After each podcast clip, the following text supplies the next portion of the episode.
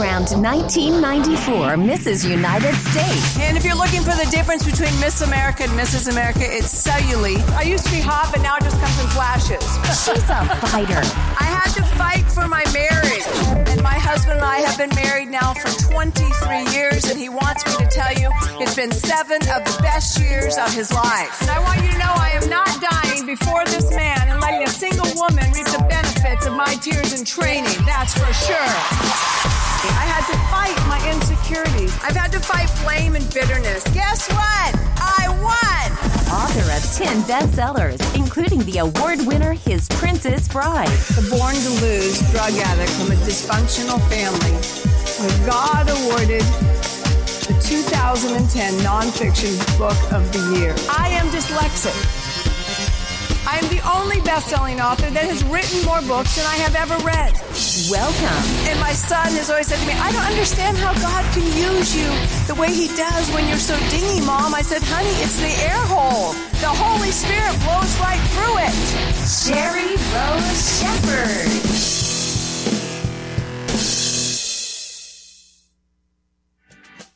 Shepherd. Welcome to Laughter for All. It's the podcast with comedian Nazareth. Hello and welcome to the Laughter for All podcast. I am comedian Nazareth here in our studios in Corona, California. That was our guest that you just heard, and she is so funny. We're going to talk about life, about cancer, about eating disorders and other things. And we're going to try to be humorous, but we want to be encouraging too. So if you know any girls or do you have daughters, granddaughters, wives, whatever husband, just go get him and start watching live now under Facebook, comedian Nazareth. So, we're going to do with our first segment as, what did I do last week? First of all, Merry Christmas to all of you. I was able to take my family, my wife and kids. John just graduated from Biola University Friday, not this last Friday, the Friday before, and we flew in that night. I did 2 shows, one in the morning for a bank, credit union, and one in the evening for a Christian church in Orange, California. And then we flew in that night, red-eye flight to Baltimore, like they asked me to say it. And then, just spend it with family, lots of family that we like, It's always great to be Christmas around family that you like instead of tolerate. So we had a great time. We went to New York for a couple days, and then we went to Philly, had some Philly cheesesteak at Geno's and Pat's, and then we went to New Jersey, had some Mediterranean food. It was just a food tour. It was just, a family that loves to eat. That's all they did. Just eat, eat, eat. We're just going like visiting places, and that was it. So we had a great time. And tomorrow, if you are in the Southern California area, I will be doing a show at the Way World Outreach. It's a mega church in San Bernardino. We're going to do some comedy. New Year's Eve celebration is free. Come on in, invite your friends. And then on Sunday, I'll be doing 3 services at Menifee, at the Eagle Ridge Church in Menifee, talking about the newness of God. God is the God of the Kenonis, the newness. But anyway, I am so excited. I'm going to get into it. I'm excited. This is a friend of mine that we worked together back in Asheville, North Carolina, many years ago. And we just connected, and she's amazing. What she does is amazing. And at the time, my daughter, Carol, was young, and she gave me one of her books from her ministry, His Princess and Ministry, and she just amazing. And she has her website is HisRoyalFamily.com. But Sheri Rose Shepherd is an award-winning author with over 1 million books sold. Her life experiences help her to identify with almost any woman's battle. She grew up in a broken home and was severely overweight as a teen. She also experienced depression, dyslexia, and an eating disorder. Through God's strength, Sheri Rose has become a popular speaker at events nationwide, including Women of Joy and Extraordinary Women. Sheri also was Mrs. America 1984. She ran for Miss America several times. She was a contestant. So she's really amazing. We're going to talk to her about whatever, you know, this show is honest, open, and we'll talk about anything. So, Sheri, welcome to the show. Thank you for taking the time to be with us. I'm excited. I'm excited for what you're doing, and I'm excited for how you're rocking the world for Jesus. Thank you for being here. First of all, I want to ask and see, how is your mom doing? Is your mom doing good? My mom and I are fighting cancer at the same time. Oh. I should say beating. 4 years ago, I was given 8 weeks.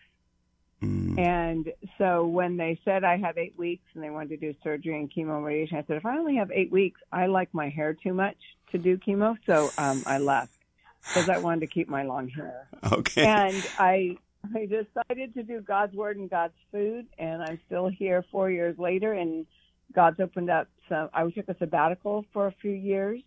And during that few years, it was just kind of a really rough ride. My marriage fell apart, and my kids were devastated that I had cancer because I'm like their best friends, and everything shifted. My world went from on the road in front of 10 to 18,000 people a weekend to alone in an apartment. Then I didn't know my mom growing up. I was raised Jewish, and I got to lead my mom to the Lord in her older years. And then when she got cancer, I had her move in with me in my little apartment.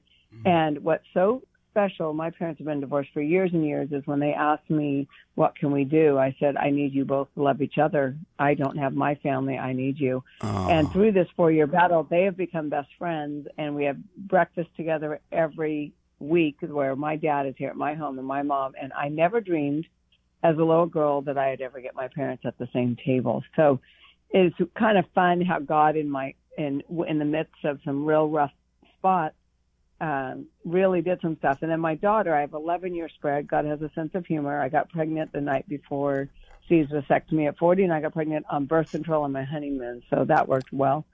And yeah. So anyway, I have a daughter that she watched me kind of go through a Job, lose everything at the same time, and walk alone. And because of that, she said, Mom, what you walked through the last 4 years has spoke louder to me than anything you've ever written or said.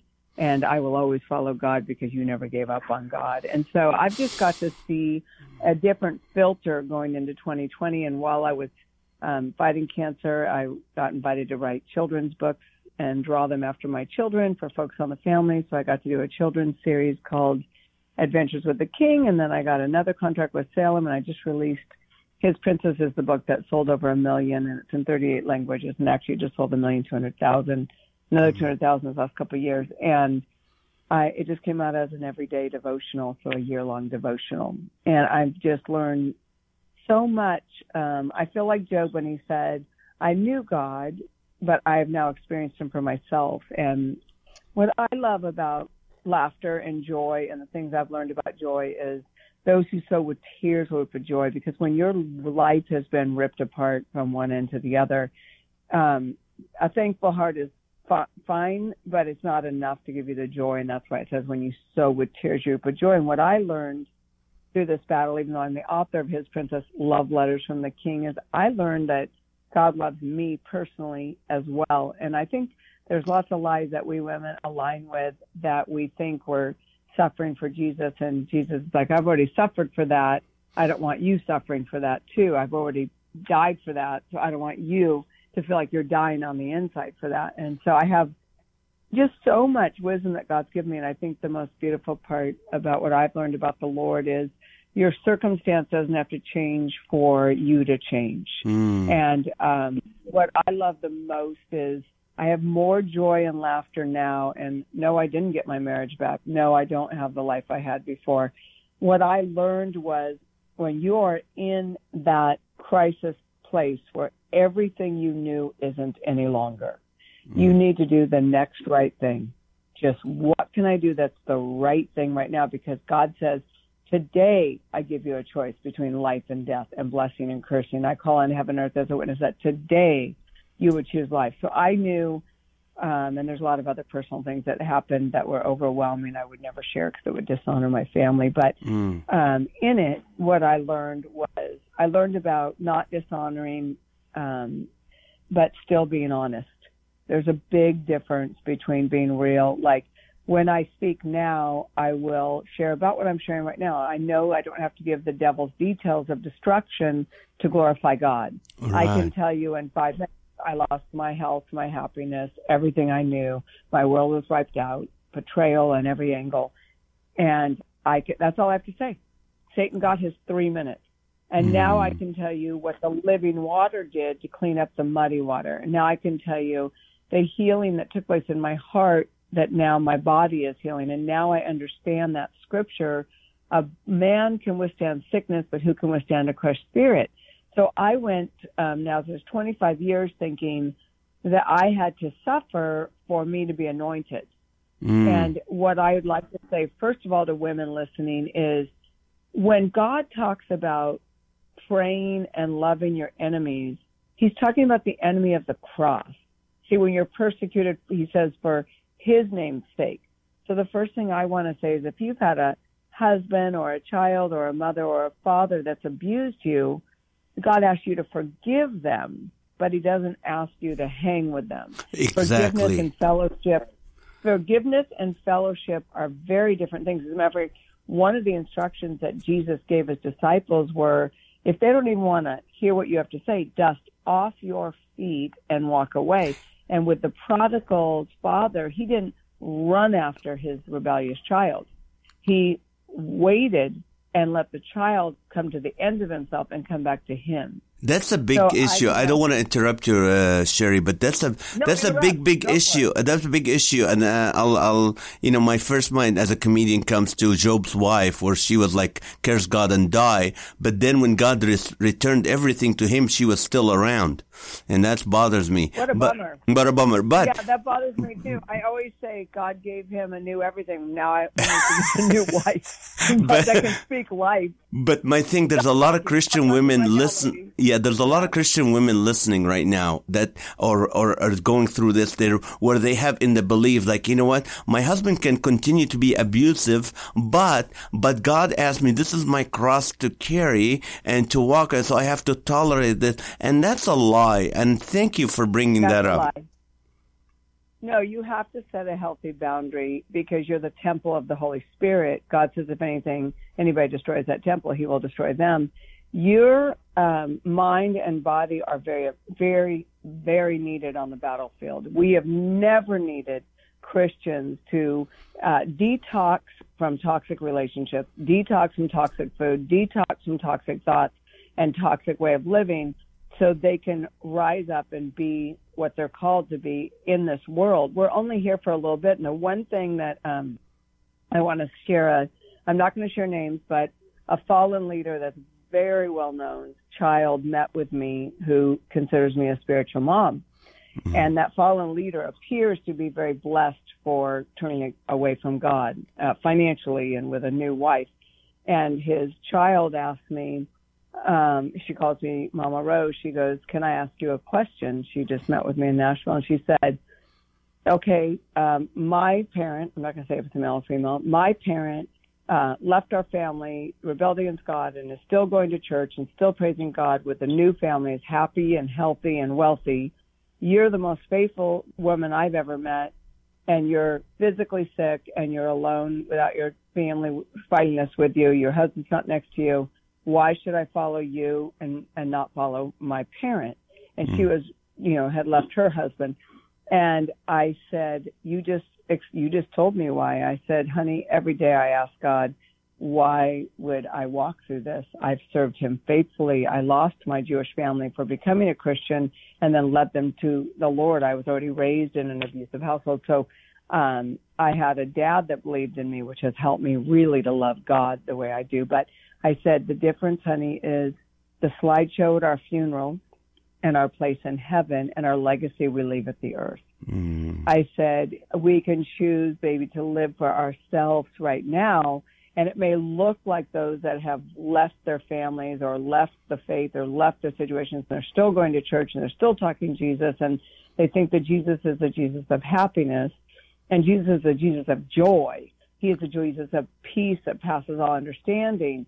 But if I choose to live for my personal happiness, Then when I go home to the Lord, my slideshow will be, look at her. She got a brand new Botox, and then she got a brand new car, and she left her rotten family and married this rich man, and she did this. Let's praise God for how great her body looked on, December 12th. Mm. And all those things won't matter. And then in heaven, which is forever, your placement and your reward will be what you did on earth. And the legacy, I knew that I couldn't control anything that was happening with my children or my family during this season. But what I could control is each day doing the next right thing, not giving up on God. I didn't date anybody for 4 years. I didn't curse God. And I parked in the book of Job. I just stayed there and parked in it, and I let that be. But then what really happened was I had asked God, am I ever going to have my passion back for the ministry?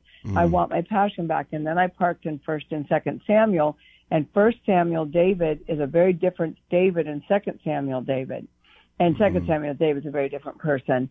And I felt like God kind of just showed me, your passion is not enough to keep people going. It's my power through your weakness that people are going to find me. Amen. So what I started was, now I had about 30,000 followers on Facebook at the time, and I started doing just once a month a little when I could. I was so heartbroken, to be honest, physically heartbroken. I just could not find what I needed to get, to minister to anybody else.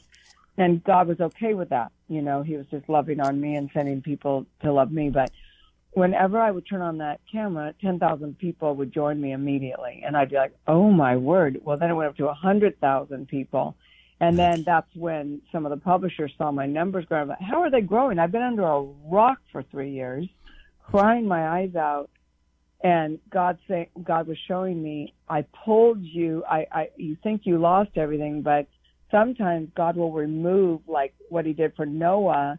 You may be just so heartbroken right now because you're like me. You poured so much love into people and they rejected you in your darkest hour. But God closed the door for Noah. He didn't make Noah close the door. Right. And the reason why he did not make Noah close the door is because Noah still lived amongst those people. And I'm sure there were friends and loved ones that he knew they weren't going to do well. And they were going to die.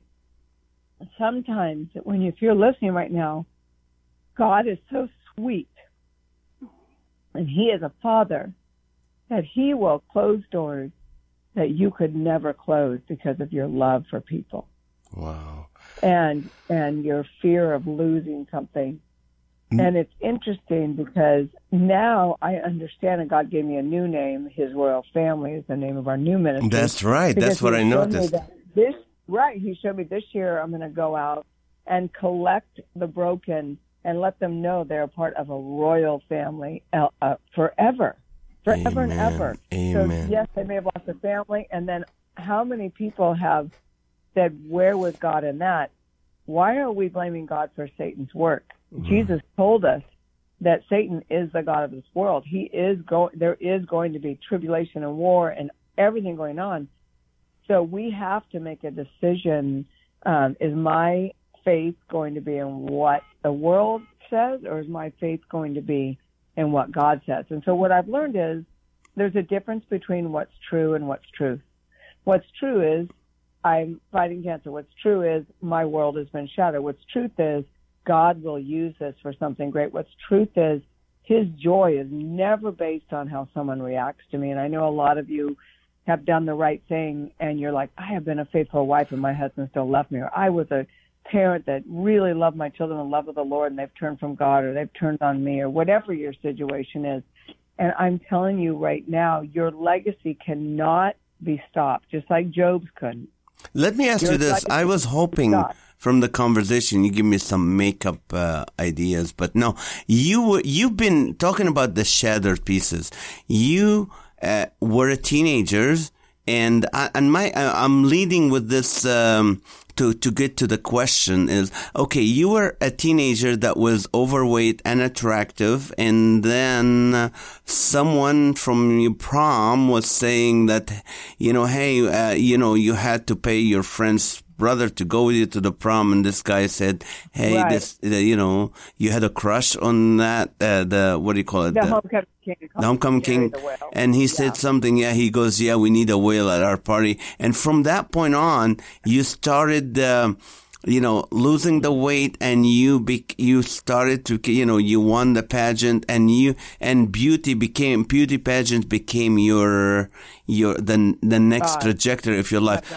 I want you to take over from there, because there's women right now, they're turning in their 40s and later, and they're looking at the wrinkles in their eyes, and they're looking at other stuff, and their body is not, and they're going, wait a minute, this is what I built my life on. And you will be the best person to talk to these people about.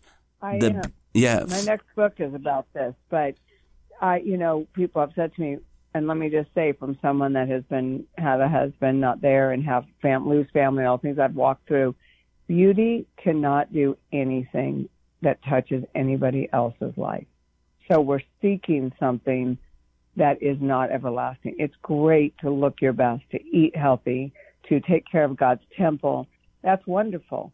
Do your best. But here's the thing. When it's all said and done, nothing that I accomplished as a non-Christian, you know, when I won pageants, or even as a Christian, it will ever touch anybody's life. Like, you know, my original dream was to be a professional ice skater. That's all I wanted. Oh. And my parents divorced, and I was training. I was doing great, and I got pulled off the ice and never got to do my dream. And the irony of that is the very first time I ever spoke in an arena, it was on top of an ice rink, and I went alone by the Lord. I'd never been in a big arena, so it was, you know, it's intimidating, especially the first time. And I was scared, so I went early, and I could smell the ice. And that was my dream that was taken from my parents' divorce when I was 10 and 11. And that's how I gained all that weight, because I just got sick of life and started getting into drugs. My older brother was a pot dealer and so on. And I said to the Lord, why do you say, Ephesians 3:20, you give us more than we ever dare to dream? And the Lord said, I gave you my dream. You're on top of the ice doing something that will outlive you. And I started to think, if I'd gotten my gold medal in my dream, would it have blessed anybody but me? And that's what I asked people when they wanted that, whatever that is. Would what you wanted made a difference in anybody else's life but your own, and maybe for your family? Because when you build your kingdom here on earth, it's still eventually going to go away. You're still going to age, no matter how much you work on your looks. You're still going to, you know, your kids are still going to grow up and move out. People are going to die. People are going to let you down. So I think enjoy every season, but there is a season for everything. But I'm really learning, are the things that I am praying for and desiring, do they make a difference in anybody else's life besides mine? That's true. And that's amazing. And, you know, I know you're very funny. And I know that next week you're going to be in our area doing a conference called the Laughter Concert, or His Laughter Conference. What's the name of the conference? She Laughs Conference. How can someone going in the last 4 years going through what you're going through is able to do a conference called She? And you're still not healed from cancer, but She Laughs Conference. Tell me, what are you going to say to the women there? Well, the first thing I want to say is I think it's really funny that people respond the way people respond when you are diagnosed with cancer. Like, oh my gosh, you're going to die? I want to go, yes, and you are too. I just think it's hilarious that, like, people act like, I'm like, people over 50 have all kinds of ailments, diabetes or Epstein-Barr virus or chronic fatigue or their hips or their neck or their back or whatever, headaches, migraine headaches.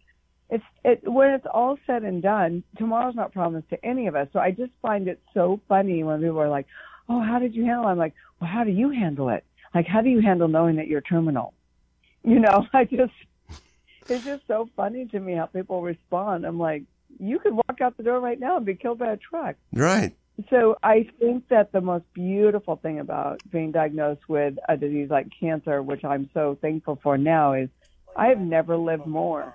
It forced me. I had to make a decision that I wanted to live, to be honest. For the first 3 years, I was so heart-wrenched of everybody that what happened was like too many crises at once. When I went to wonderful Christian counselor, she said, most people face one crisis that you're facing. You faced five at the same time. It's a miracle that you'll ever come out. Mm. And so what I started to work on was the heartache and getting healed from the heartache and heartbreak, allowing myself to mourn losses, allowing myself to feel pain, allowing myself to cry out to God, allowing myself. And the next thing I knew, I read that scripture, She Laughs Out for the Future. I thought, wouldn't it be funny if I just started praying that God would give me back more of him and his joy and laughter? So I started praying, God, I want laughter back. God, I want joy back. So instead of us women and men saying, God, I want my child blank, and then I can laugh again. God, I want this, and then I can laugh again. God, I need a job, and then I can laugh again. Mm. That is not going to do it, because Satan will have a field day with you, and he's the only one getting a laugh. Mm. But there is nothing more glorious ever than, like, can I share just a really story that just happened to me? Sure, of course. That is about how I got to make Satan mad. I think it's so funny to laugh at. And to be able to laugh. And so I started trying to laugh. And next time I knew, I was laughing all the time. And then I started getting super funny again. And then I started entertaining everybody again, just normal people. Like, even if it was in a store, like little things. Like at Christmas, I had my daughter, 20-year-old daughter's baby picture of her first Christmas, because God gave me the health to go to Bend, Oregon this weekend where she was born. Uh-huh. And, you know, I'd be at a couch and they'd go, oh, your baby's so cute. How old is she? I go, 20. I'm in denial. You know, and just things like, all of a sudden I was like, I'm making everybody around me laugh. Oh, my goodness, I'm laughing again. Oh, my goodness, my joy is back. And so I started praying more. God, I just pray in Jesus' name, I want more joy. I want more laughter. I want more of today. I want more of you. I don't care if you change one thing in my life. I want more of you. Well, all of a sudden, 30-plus tumors fell off my body. They're in my lymphatic. Just fell away in the last month and a half. They're gone. Now, you're not doing chemo, right? You're not doing chemo. No. So how are you? I'm not going to share that, because everybody's cancer battle is personal. Right, of course. I feel like, you know, I don't want to be like a medical person that's like on this all-natural kick, because everybody, I believe, has to handle it their way. For me, I like my hair, so I didn't do chemo. And people know I wear hair extensions. Well, if I got chemo, what would I glue my hair extensions? You don't need chemo. I lost my hair without any of that. I'm just kidding. Oh, yeah, no, there's no way. I wasn't going to lose my hair. No. But everybody has to do that. I never give any kind of advice. I'm not the cancer poster child. I'm Christ poster child. And it's not my job to tell anybody on that. So I don't want to go that direction. But I understand. Kind of a funny story that I've learned to navigate inside peace and outside chaos. Mm. And I love that you can have faith in action without chaos on the inside. But it has to be on the foundation of speaking out loud. You know what? God's got this. So I went on my first vacation with my baby girl, and I just got home. Mm. While I was gone, I came home. I said, where's my car? They said, oh, we thought you lent it to someone. I'm like, what do you mean? I didn't lend my car. I usually would, of course, but I didn't. And so I called to report it stolen. The police said, your car's been repossessed. Now, remember, it's now at night. I just flew in, and I said, repossessed? I've never missed a payment. How could it be repossessed?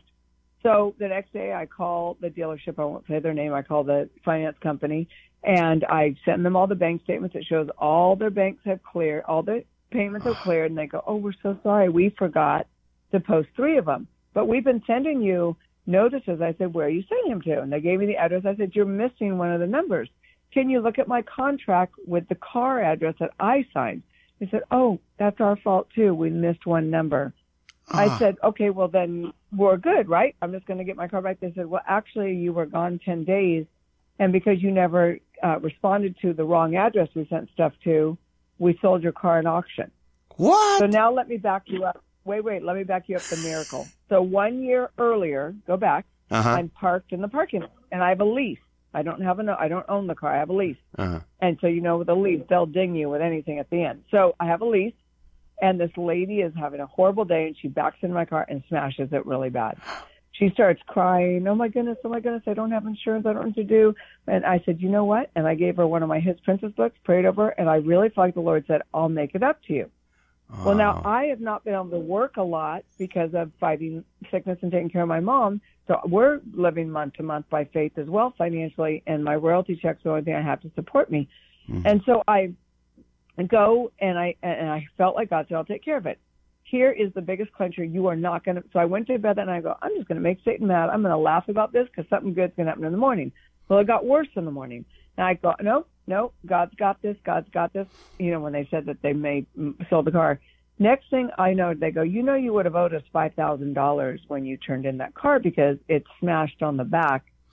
And I remember when God said, I will make up to you. Now, here's where it gets crazy good. Uh-huh. So I call my brother from another mother who's like you are to me, a good friend.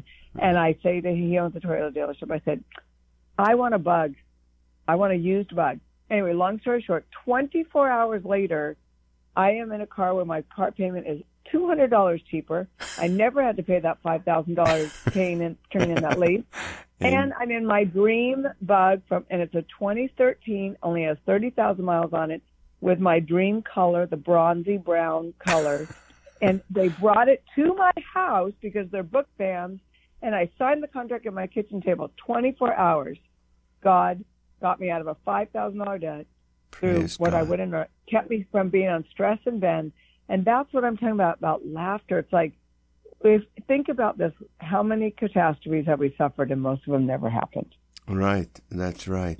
You know, I want to take you to a part of your life because I have a 19-year-old daughter. She just turned 19. I have another daughter who's 12, and I know the impact you had even before going this wonderful new ministry with battling cancer and all that. But we are living in a world right now where there's a lot of anxiety, a lot of teen gears and all that.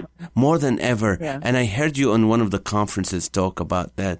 Tell us more. Why is that happening? What do you tell an 18, 19-year-old daughter who's worried about either her weight or approval or bullying? Or because you've been through all that. Yes, I have, really bad. And you're going to, I can't say the name of my new book, but it's for that purpose. And it's going to be amazing. And that's my next book coming out. But I would first start with this. I'm going to hit the parent first.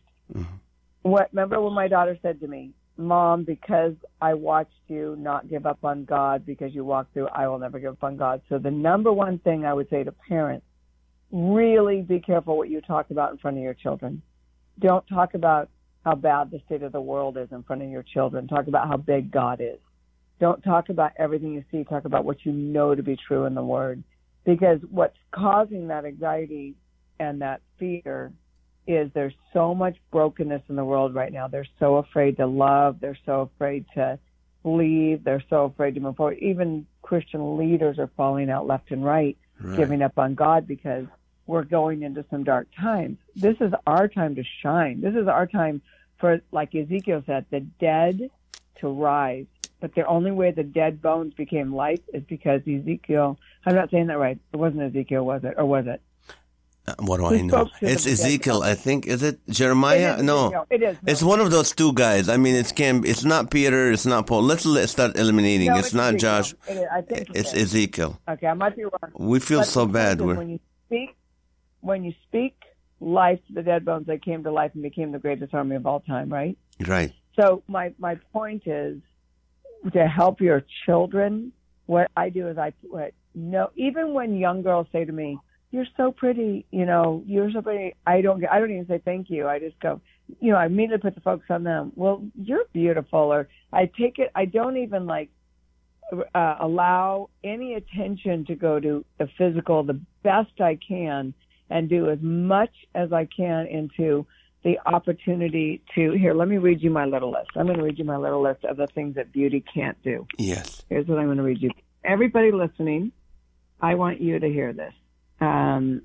Beauty, let me... B-E-A. I got to put it on my little notebook. Hold on, B-E-A-T-Y. You're killing everything I stand for. It's my beauty that keeps me going, Sheri, and now you're taking that away from me. You're gonna have to go with... Okay, I'm going to read you a little story I wrote for a little girl, and everybody listening, this will be for the little girl inside of you.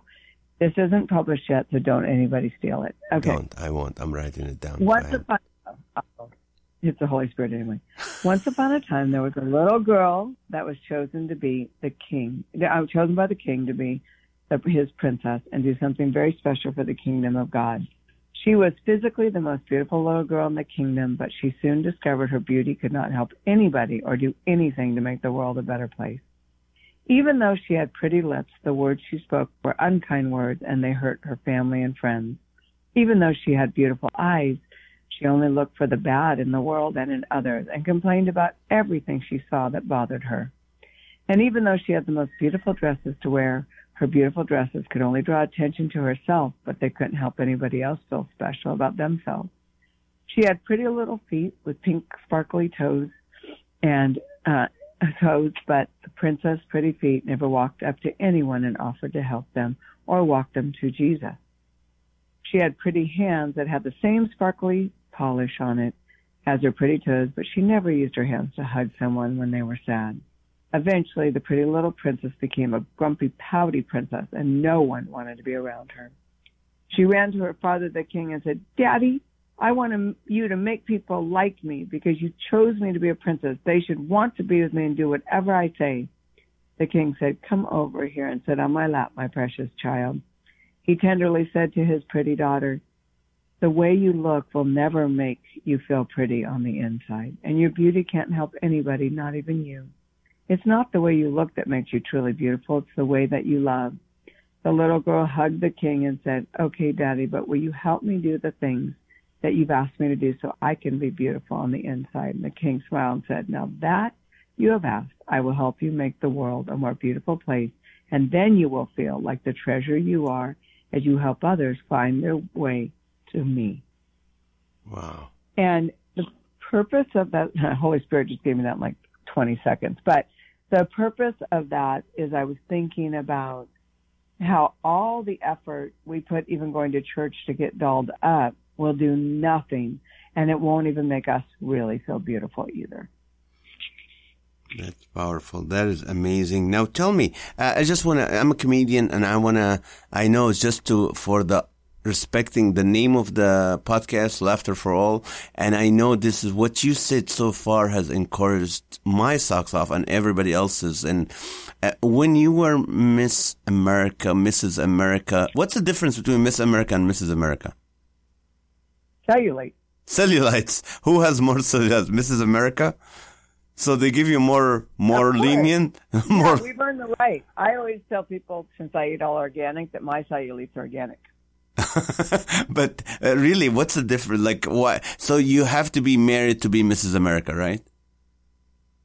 Yes, or... but my real title is Understood. Okay.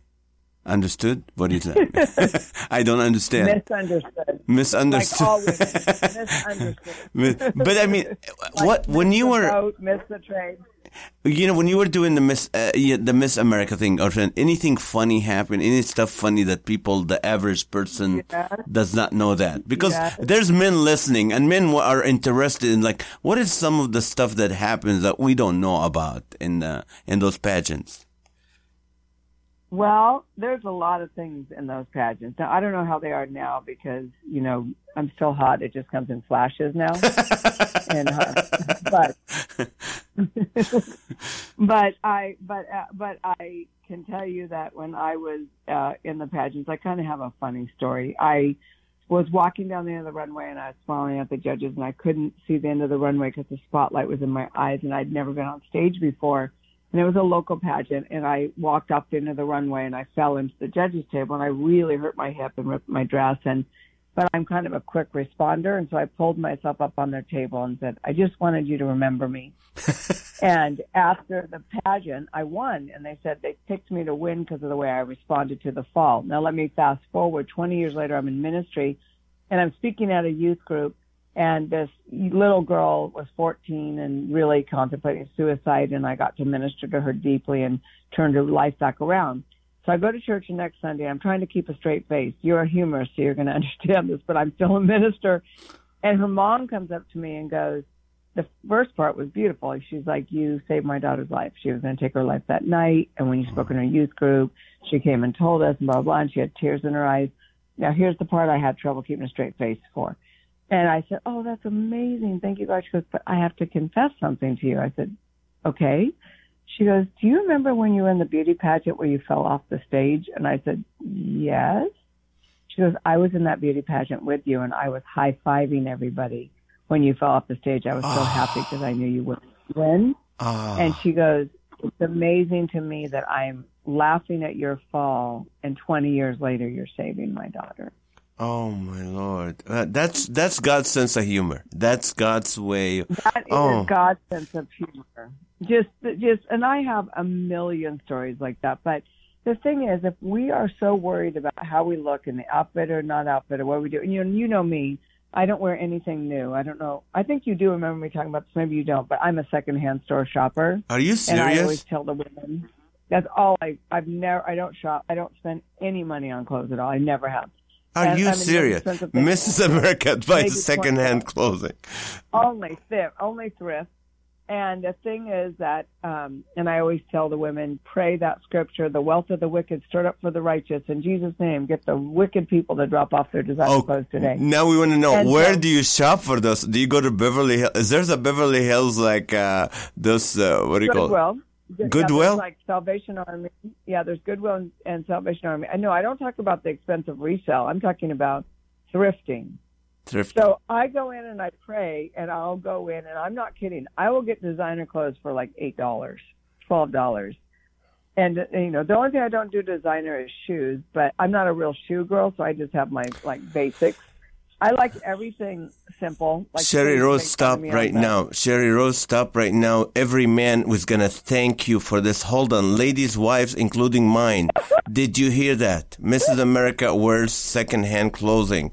And, you don't have to buy expensive shoes. Please listen. I'm going to repeat this. You know what? I'm going to have you on the show again because you have so much. But we still have about 18, 20 minutes to go. But I wanted to make sure every wife, including mine, who listens. It's like, don't you feel sometimes like there's some people go, oh, well, there's other people who worry that have germs or they have skin. You don't worry about that, do you? No, I do worry about that. And I should have worried about it more because I definitely do. But I now know to wash those clothes before you wear them and to dry clean them. Okay. So I just had to learn. Yeah, no, I was a little bit loose about that, and part of what I got was probably from that, I am definitely opposite of a germaphobe, but there's a balance. So, but yes, I think as long as you wash them and you don't do shoes, don't do secondhand store shoes or underwear. Yeah, you don't want to buy no secondhand underwear. No, stick with the clothes. Stick with the clothes and make sure you wash them and dry clean them. And dry clean them in organic dry cleaners. And then you're golden. So when you went for in the pageant for Miss America, did you wear used secondhand clothes or you had to buy a new? Or they give they give you the outfits or no? I did. You did? No, I mean, your evening gown you get yourself. Yes, mine was all secondhand. Everything was secondhand. You are amazing. You are amazing. I've never in my life thought you do that, but that's fine. So now you had, there's something, and I don't want to make light of it, but my friend comedian Dee Dee Hansen is very funny. She goes, I have an eating disorder. When I look at the menu, I want this order and this order and this order and this order. Oh, that is so funny. But I love that. Tell me about that. Because there's girls listening right now, or there's moms that have girls that going through that, that anorexia or, bulimia. What do you tell them? How did you get out of that? It is the root. You have to, again, you're saying the desire for beauty. I think when you desire anything more than God, especially in the physical realm, you'll do anything to get it. And I think there, there's a lot of reasons. Anorexia comes from they feel like their whole life's out of control. So not eating is the one thing they can control. That isn't as much about being thin as it is about, I just can't control anything else in my life. So bulimia is more for people like me that have, I love to eat more than life. So years ago when I was a young girl, I thought, oh, this is good. I can eat and throw it up and stay thin. But that's not how it works. It rots out your teeth and your gut and everything else. So, yeah, don't do it. Don't even think about it. It really is bad, and it's bondage. When I got saved, I got free from it when I became a Christian. I haven't really struggled with an eating disorder as a Christian, not to mean you can't. But, and the other things, I like to diminish it. So, like when I meet with young girls or I talk with them in groups with eating disorders, I'll say, hey, at least you know what the attack is. Because Satan will always come in and find something with every single Christian. He'll find your weakness. No. Whether it's a pleasing approval addict, whatever, it doesn't matter. He will attack. So the first thing I say is identify the root of why you're doing this. Then you take the root and you match it with the word. And then we fix the root. We go, okay, wait, is this a weed? Do we need to rip it out? Is it a root that needs to go deeper? Do we need new seeds? What person or thing or thought am I allowing to influence this eating disorder? Everybody has, just like with cancer, it's a different walk for everybody. But again, I think the beauty about aging and the beauty about any kind of disease is that it gets you to realize you are not here forever. I love that God lets us age, because I believe if he didn't let us age, we would live oblivious to death and oblivious to the legacy that we have the opportunity to leave. Wow. And I think the beauty of aging is that. And I think the more that we as older women let our daughters see, yeah, let's be our best and take care of ourselves. But like, and I'm not putting anybody down, please don't take this wrong, but like I've never had a Botox shot or any plastic surgery. And, you know, I still have saggy breasts, you know, and I have a lump from breast cancer. So, I mean, I won't allow, because I have daughters, I don't want her to see me trying to fix things. Now, I'm not against it. So I don't want anybody to think I'm against it. If that's what you want to do, go for it, especially if you have the money. But right. For me, I have a different purpose behind it.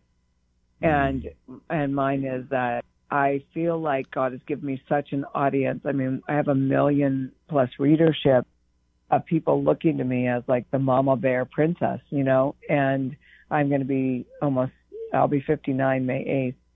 And I feel like they're watching me. And I will say that my raw food has paid off, because I look younger now than I did 10 years ago. Just eating healthy. Fighting heartache. And I don't eat anything but raw food.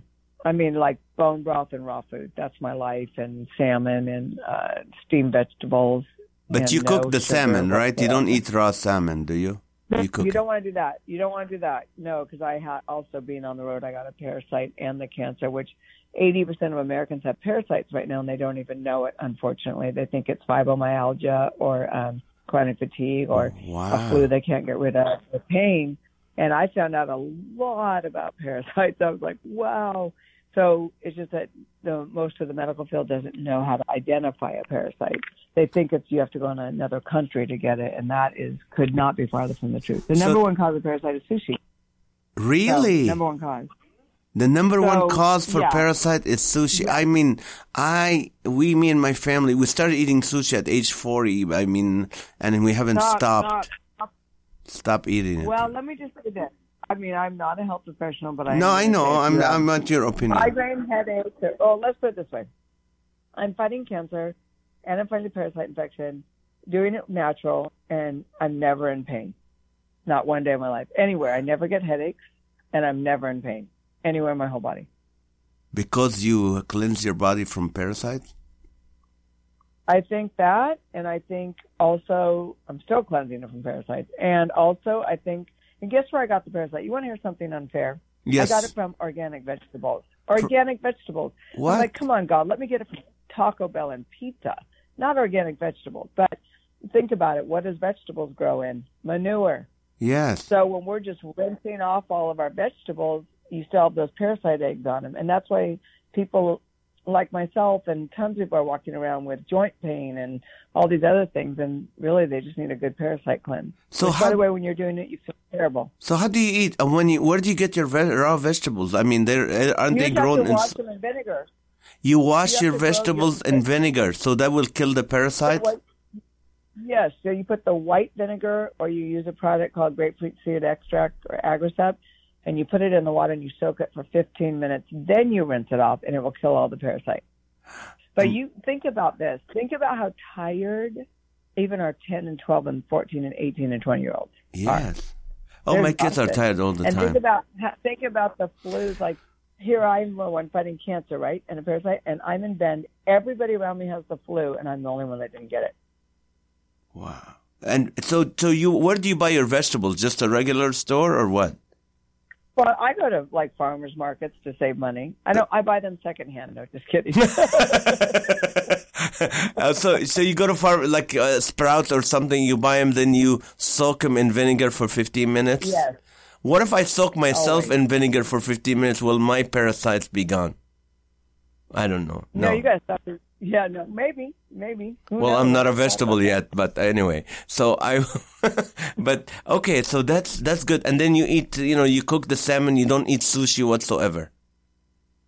No. No, and I don't do grain. Like, there's a lot to a grain-free raw food. I do, like, the celery juice. I do the pure water. And that's one thing I'm really working on. Is like first thing in the morning having warm lemon water. I'm kind of an ice freak, but I found out that if you do a lot of ice, then it creates a moldy environment inside your body, which leaves it open for flus. Wow. And I was like, oh, I hate that because I'm obsessed with ice. Like, I used to check into hotels and say, could I please get the room across from the ice machine because I like white noise and ice. Nothing would make me happier than checking into a hotel room that was next to the ice machine. I always ask away from the ice machine. Oh, that's interesting. Yeah. Wow. I was going to ask you, so you were at the verge of attempting suicide. God sent these two missionaries that helped you. That was the weirdest thing. Oh, yeah, my salvation. I was 24. I had lost all my weight, won all my beauty pageants, and was more sad than I ever have. So the changing the outside did not remotely help the inside, except for when I was looking in the mirror or someone was complimenting me. But as soon as I walked away from the mirror, I didn't have a compliment going. I was not at all, changed. Matter of fact, the depression got worse. And no matter what pageant I won, no matter what, how much weight I lost, or it was just bondage, awful, awful bondage. And it was interesting that, so I was like, I'm done. And, back then, it isn't like how everybody now talks about depression and anxiety and all that.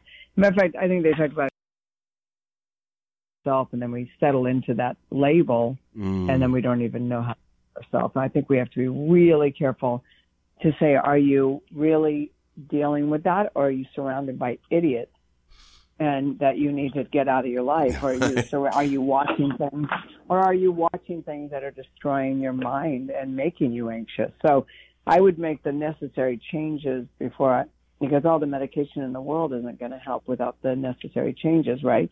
Right. And I'm not telling anybody to or don't take medication, because I know that God gave us scientists and doctors, and I praise God for that.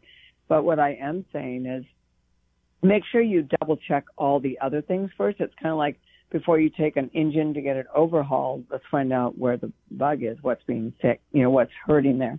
Mm. But I couldn't find one more thing to make me peaceful or happy, And I was so overwhelmed by frustration. So I started working out 2 hours a day. So I started doing, more beauty pageants, and I started winning every one of them. And no matter what I did, I had to get more to stay satisfied. Mm. And it's interesting what you run to. When you're in bondage, what you run to, where you escape to, can put you in a bigger bondage, which is what happened to me. Mm. So I escaped from drugs to an eating disorder. I just straight from being overweight to obsessed with beauty, and it put me in greater bondage, and it put me in deeper depression. And because you can decorate pain, but it won't deliver you. Beauty's not going to deliver you from anything, right? And at all.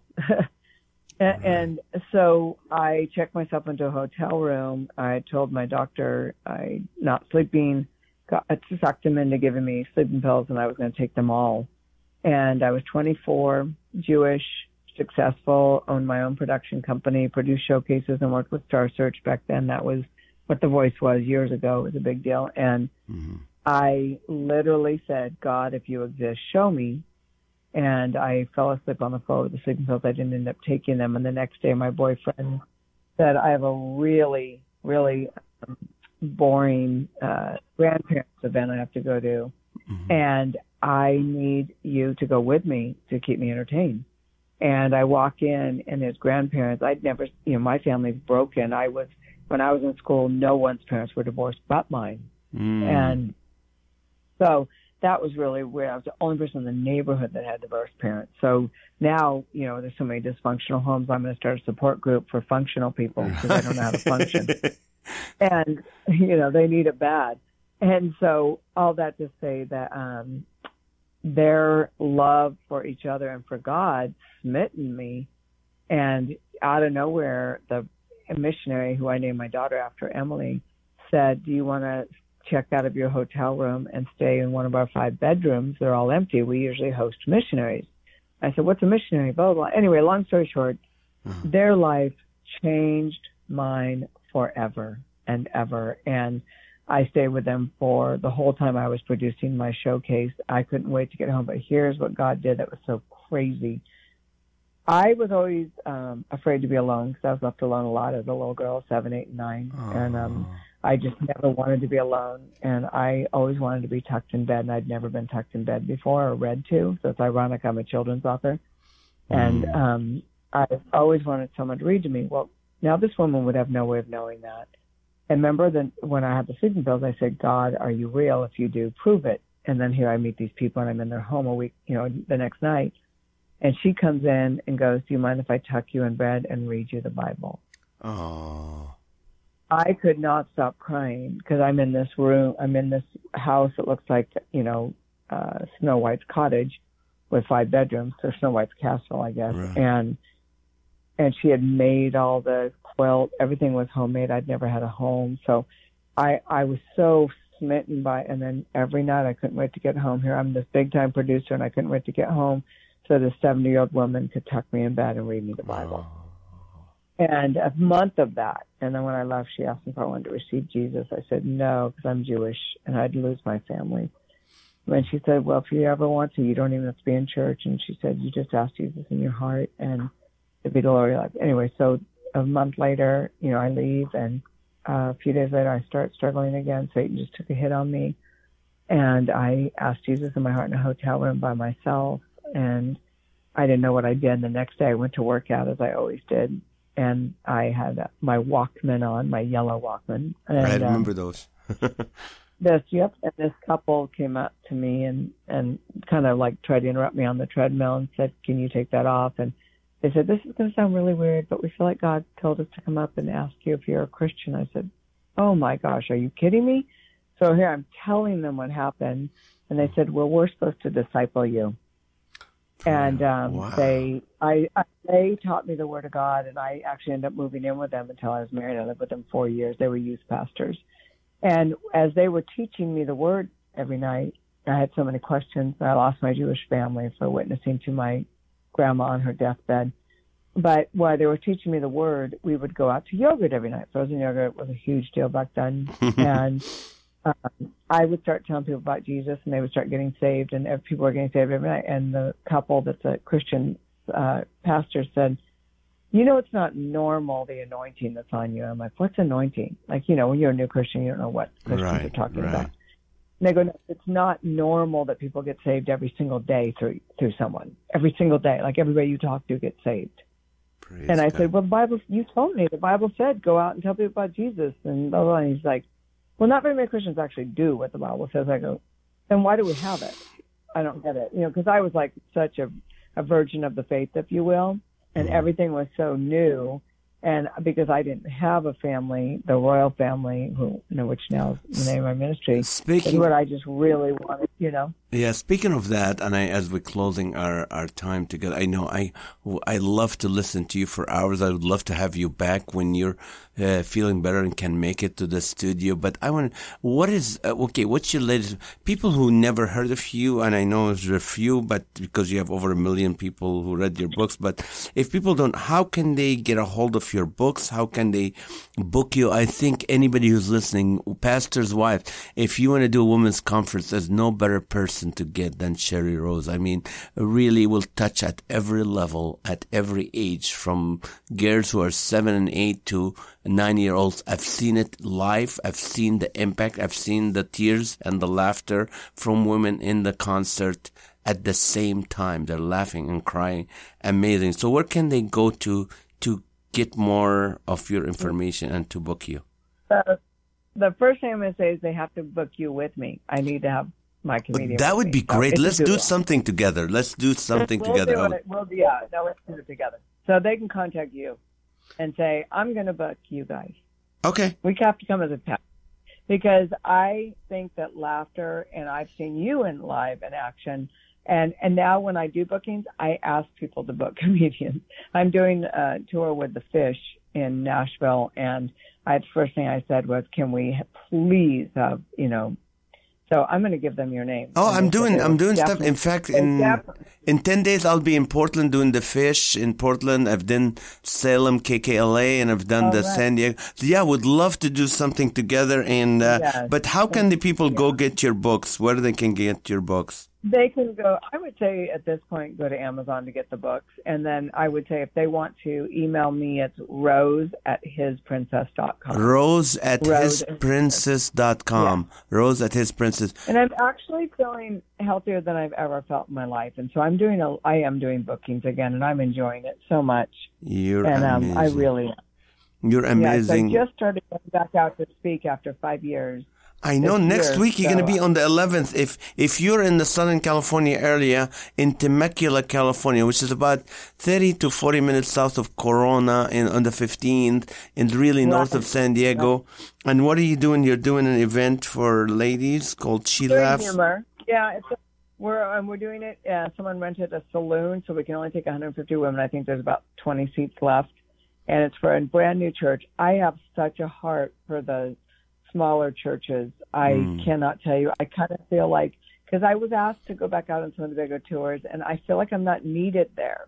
Like, yes, that would be great to go, let's go back out with a big bang. But there's so many wonderful speakers already on that tour. I feel like God wants me to go to the smaller venues where no one will go. And I really, from my brokenness of the last 4 years, I mean, I've won Mrs. America. I've sold my 1 million books. I've been in front of 20,000 people. Those are none of those things were my goals to begin with, but they certainly aren't now. I'd rather have a group of 100 women where we get real ministry going. It's all real ministry, but I mean, where you can get more personal ministry is what I. All of the events are wonderful, but I have some big events coming too, but I just have a heart for California, especially, to be honest. Me too. So anybody that wants to book me for California, I will come.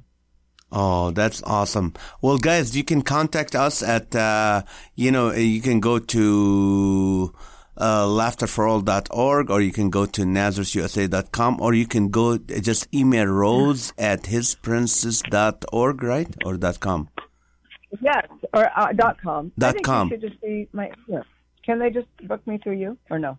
They can. I mean, I'm not a booking agent, but I would love to do stuff. It's funny you say that, because I'm going to close with a video, and this is what happened. It's a video I did a couple of years ago, but last week I was at an event at a Christmas party, and this lady comes to me. She owns a media company. She goes, Nazareth, you don't know this, but I've been buying your DVDs and handing them to families who have they're going through cancer. People under 30, they're going through cancer. And she said, you don't understand the impact it's been having on them. And while I was in Baltimore, this lady said to me, she goes, my daughter is dying, and we chose in her last moments to watch your DVD because it's healing. It was healing to her. Yeah, and laughter is beauty. Yes. So I'm going to close with this video. I mean, it's not self-serving, but I just want to tell people about the power of healing, the comedy that's healing, and no better example than Sheri Rose Shepherd, who is going through cancer, and next week she's doing a conference with no other name but She Laughs Conference. Laughter is not just a joke anymore. It is healing. So if you want to book me and Sheri together to do a conference, to laugh and to learn and to do that, it's amazing. You bring the women and we bring the men, and we'll do, you know, Sheri will take care of the women. I'll be wearing first-hand clothing. I will not be wearing second-hand clothing. I'll be wearing second-hand shoes, of course. That's all I wear. No, I'm just kidding. But Sheri, we love you so much. We're praying for you, and I know God is just using you. I mean, exploding your testimony. It's amazing. We love you. Thank you for being on the show with us. And it's an honor. Thank you. And check out our new website. What's your new website? HisRoyalFamily.com? HisRoyalFamily.com. Yeah, you got to check it out. I built it myself. It's on Wix, but it's cute. Okay. I think you'll like it. HisRoyalFamily.com. If you want to talk to Sheri, if you want to book her and stuff, you can book her through us. Of course, we want to, I will forward the calls to her, but, try us. So thank you so much. Watch this video. Go ahead. What? I want you to do it with me. Okay, I'll do it with you. Together. We'll do this together. Okay. All right. Thank you. Love you, Sheri. Thank you so much. And let's close with this video. And if you are listening, if you're watching this podcast or listening, please subscribe to our podcast. That's the only way. And make sure you laugh every day because it's good for your face. It's good for your body. And we'll close. Hello, this is comedian Nazareth. And I know the benefits of laughter. I've been studying it. I know it's healing. I know it relieves stress. I know it's good for your blood circulation. And I know it's a good medicine. That's what the Bible calls it. But lately, God has been bringing to my attention the impact of it during my shows. And one incident that really changed me and made me look at it in a whole different perspective. One time I was in Northern California, and there was a girl screaming during my show. It became a little annoying. But after the show, I was outside, signing autographs and talking to people. And this lady comes in with this blind young girl with her. So I went to see what's going on. I'm like, hi, how are you? Hi, little girl, did you enjoy the show? And the mom hands me a letter. And she said, this is for you. What the letter said is like, you know what? Hey, I'm sorry about my daughter, Annie. She's blind. She's fighting Batten disease. And she just lost her sister, Katie, a year ago. She's been crying ever since. And today is the first time she was laughing. She was actually screaming laughter. And that's what the noise you've been hearing. And she goes, I'm so sorry about that. I'm like, are you kidding me? I love it. This is the best gift you can give me, to tell me that this girl has laughed for an hour. And she said, well, she liked you so much, she drew a picture of you. And I look at the letter, the back of the letter, and it's just like chicken scratch. I'm like, wow, you made me look pretty.